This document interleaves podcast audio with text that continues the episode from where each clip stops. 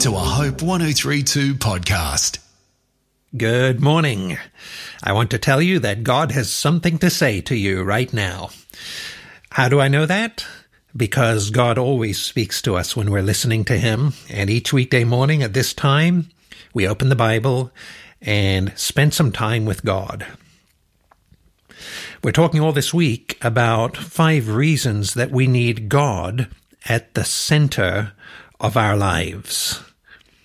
And, you know, this is what God wants for you.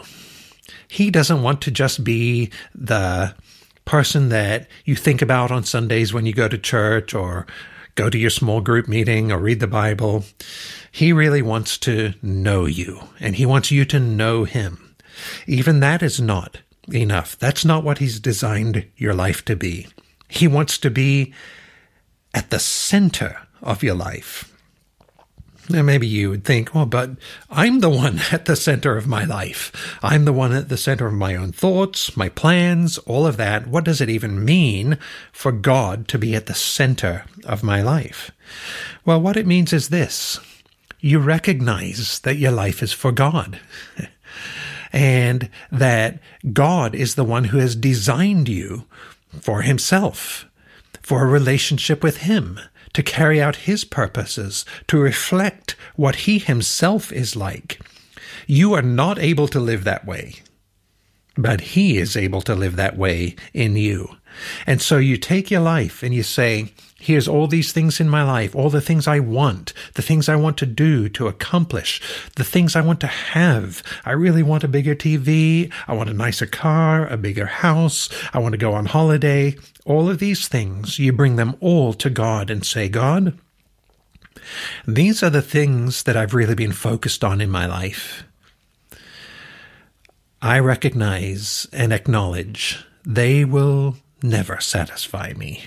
They will never bring me fulfillment because you've designed me to find that in you. And so I give these to you and I receive from you any of them you give back to me. But you are at the center of my life now, not these things, not even myself. I want to live for you, to love you and honor you more than anything else in my life. That seems a little alien, doesn't it? A little foreign to the way we normally live. But all it is is a healthy relationship with God. The Bible tells us in what way God loves us. And maybe you think, well, I need that. I, I don't really feel much love from other people in my life, and I'm desperate for it. Well, the good news is there's someone who loves you in such an amazing way in the book of John in the Bible, chapter 3, verse 16, it tells us, For God so loved the world. Well, that's you as well. He so loved the world that he gave us his only begotten Son. That's Jesus. That whoever believes in him should not perish but have eternal life.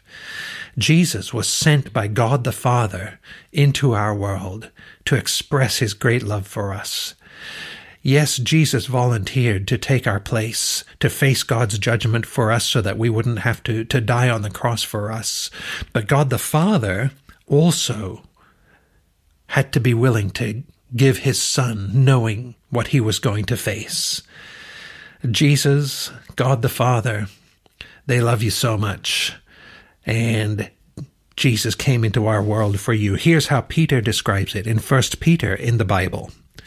He says, knowing that you were ransomed from the futile ways inherited from your forefathers, not with perishable things such as silver or gold, but with the precious blood of Christ, like that of a lamb without blemish or spot. He was foreknown before the foundation of the world, but has been made manifest in these last times for the sake of you who through him are believers in God, who raised him from the dead and gave him glory, so that your faith and hope are in God. The fact is, God has loved you with such amazing, sacrificial love that cost him so dearly. And when you put Him at the center of your life, all you're doing is saying, I want to love you back with the same intensity, with the same sacrifice as you have loved me. I want to live my life for you. I'm John North. Hope 1032. Thanks for listening.